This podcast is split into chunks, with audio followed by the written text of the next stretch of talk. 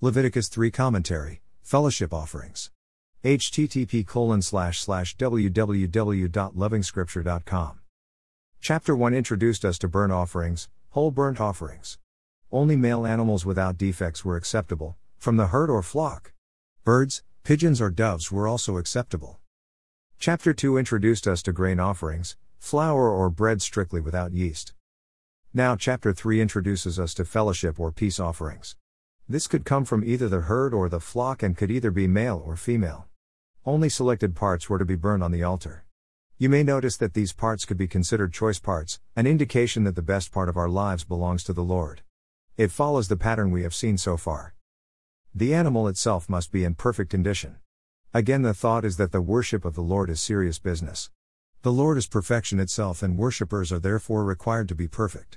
It is a condition man has clearly failed to meet. Only by the cross do we find means to attain perfection and be in a position to worship. The splashing of blood against the altar is an indication that life belongs to God. Blood was never to be consumed. I guess blood was splashed against the altar to achieve the same effect as burning. The fat was not to be consumed by people, just like blood. Today the word fat carries with it a negative feeling, but in reality no one would complain about a fat income. It is a positive word. Jacob's blessing included the fat of the earth. We can think of the best for Jacob in these lines. When the Lord forbids man from consuming fat, the thought is that the best portions belong to the Lord.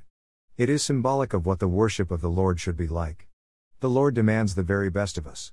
But in reality, who doesn't feel defeated by these very high standards? Yes, these symbols here are pointing us to what the Lord Jesus Christ achieved at Calvary on your behalf.